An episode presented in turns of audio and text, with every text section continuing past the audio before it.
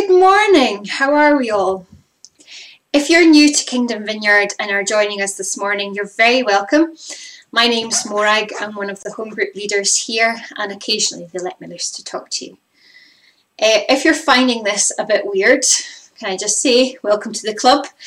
Um, I have definitely been on the wrong side of the technology revolution, so feel like I should have L plates up or something this morning. So, as they say, just please bear with me. So, today is Palm Sunday. With the mashup of days and weeks due to our current restrictions, that might have missed coming up on our radar, but it is indeed the start of Holy Week. I'm going to take a traditional approach and read from the Gospels an account of Jesus' arrival in Jerusalem. If you were with us last week, you'd have noticed that in Acts we read of Paul's arrival in Jerusalem, and I noticed a couple of links. Paul and Jesus both knew that arriving in Jerusalem was going to mean that they would be arrested. Jesus knew it would lead to his death. And both their arrivals caused a bit of a stir. That's typical British understatement. Paul caused a riot, and Jesus. Well, let's see. Turn with me to Matthew chapter 21, and we'll start at verse 1. I'll give you a moment just to grab your Bible or Bible device.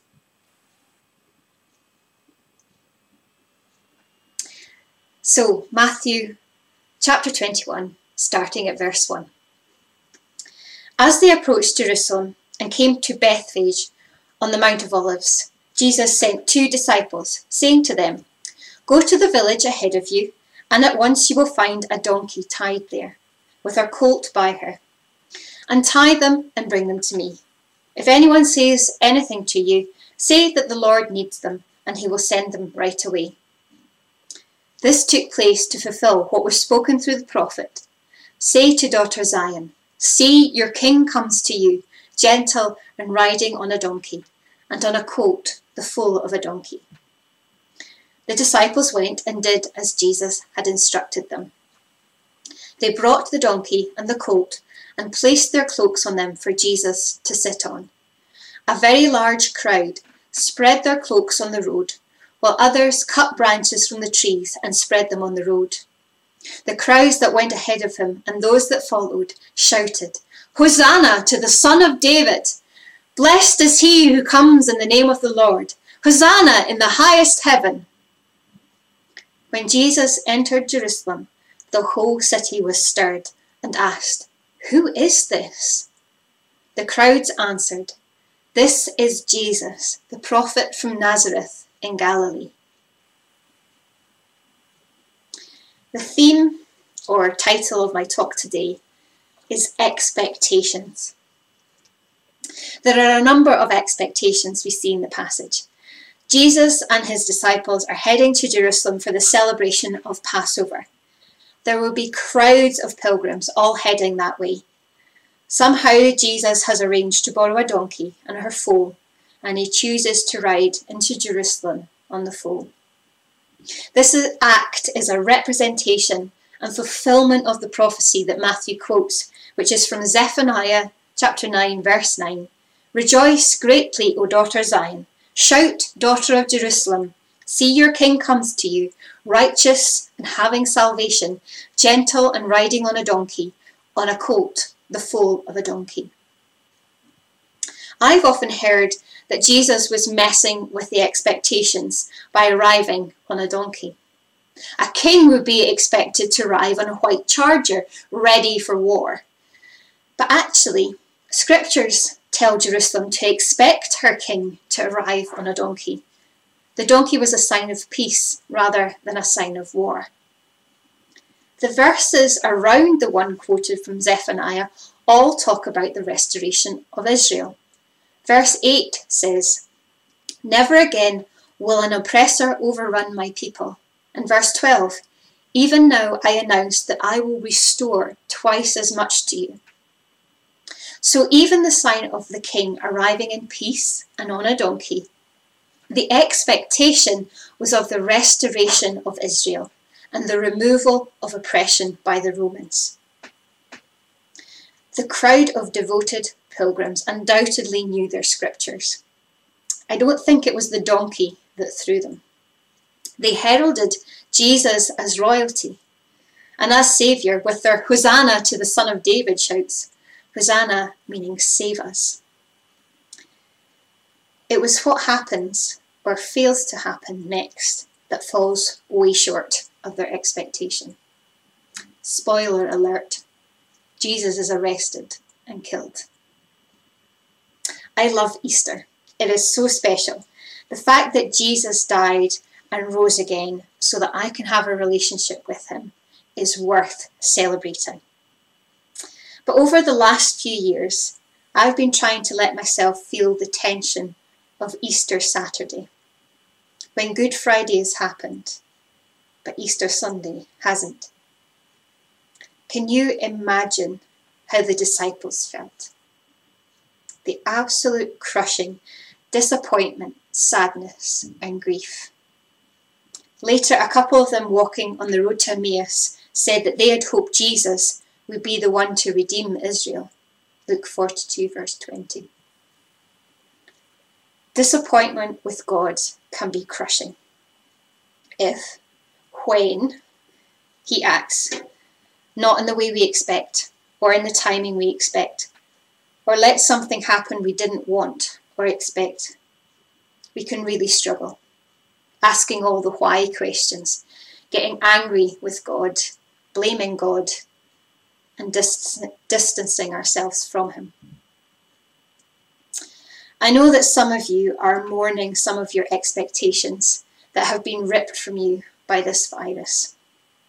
Time with friends in St Andrews, graduation, travel, jobs, pay, freedoms, and you should mourn them.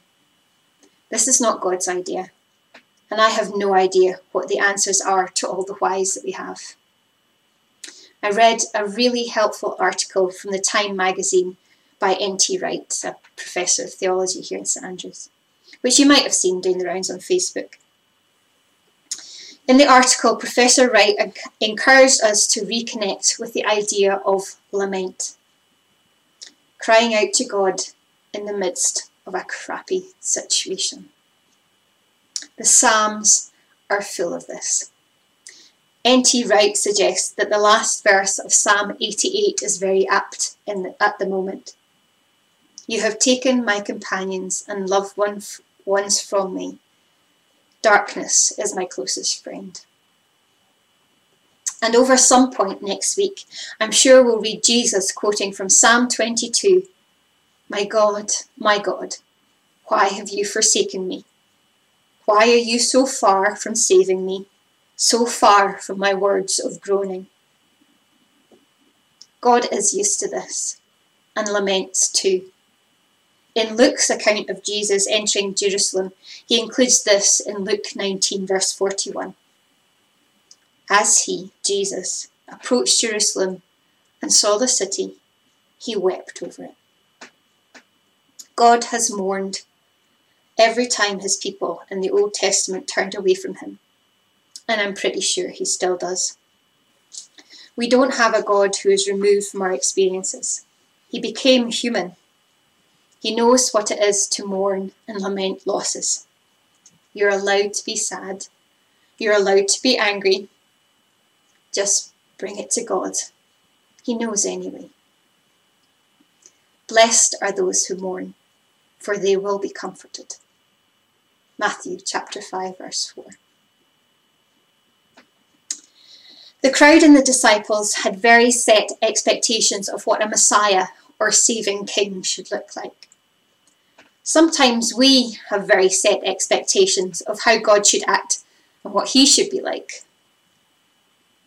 How about we allow ourselves to lament and we also allow the benefit of hindsight to change our expectations of God?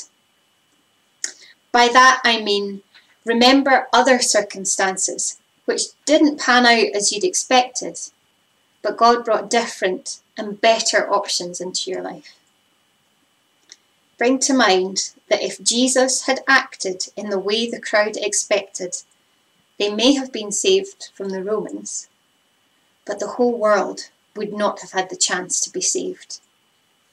Friday's happened. We're living through Saturday. Sunday's coming.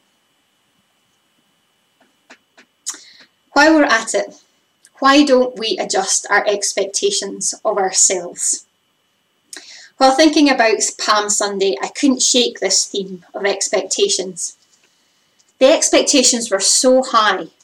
This was the Passover celebration, and folks were in a party mood already and feeling very Jewish, very nationalistic, and expect and add to this mix a fellow acting out the arrival of a king. Expectations are through the roof. This is it. This is the time. I couldn't help drawing a bit of comparison to the Scottish New Year. If you're Scottish, you'll know what I'm talking about. The expectation of Hogmanay is immense. It is absolutely compulsory to have a good time at Hogmanay. The best party of the year, exuding Scottishness from every pore. The reality often doesn't meet the expectation. And the high expectation actually robs us of appreciating the reality of simply spending time with friends or family. May we never take that for granted again. False expectations of the Messiah meant that most of Israel missed him when he came. Let's be wary of false expectations.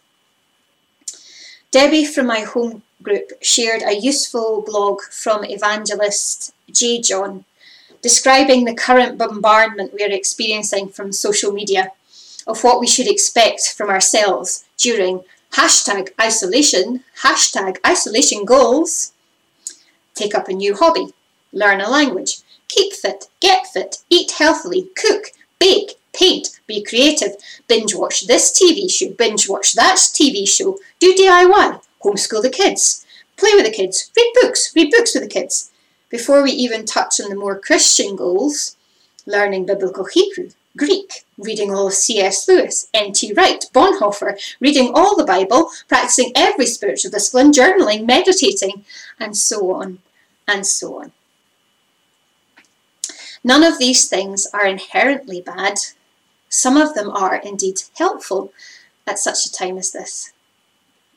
But like the expectation of Hogmanay, may we not miss out on the simple good things because we think we should be doing 101 other good things as well and feeling guilty about not managing it.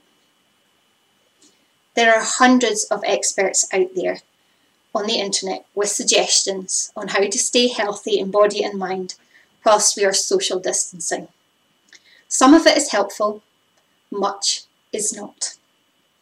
May I suggest that you give yourselves a break. Practice self compassion. We're all figuring this out. We've never been here before. Find out what works for you and let all the shoulds go.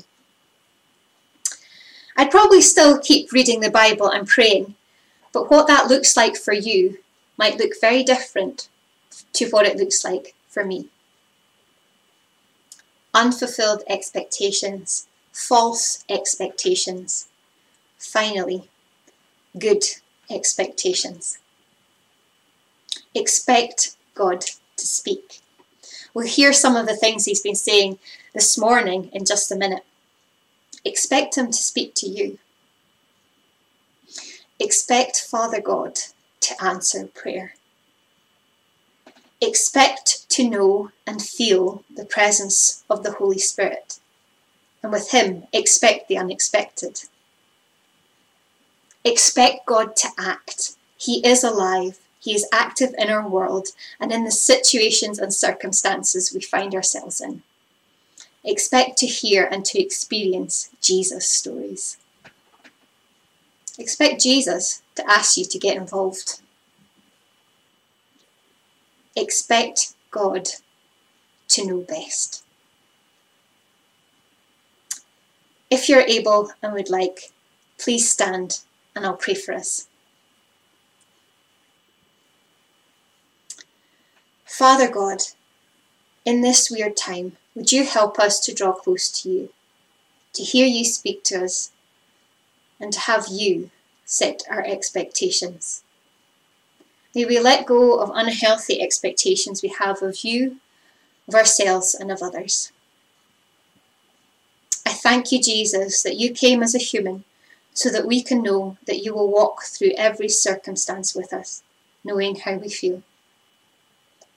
And thank you for being a God who understands disappointment, hurt, and anger. Thank you, God, that you didn't limit yourself to human expectations, but made and fulfilled the best plan for everyone to be able to come to know you. Holy Spirit, fill us with your presence. Bless every household represented here. In Jesus' name. Amen.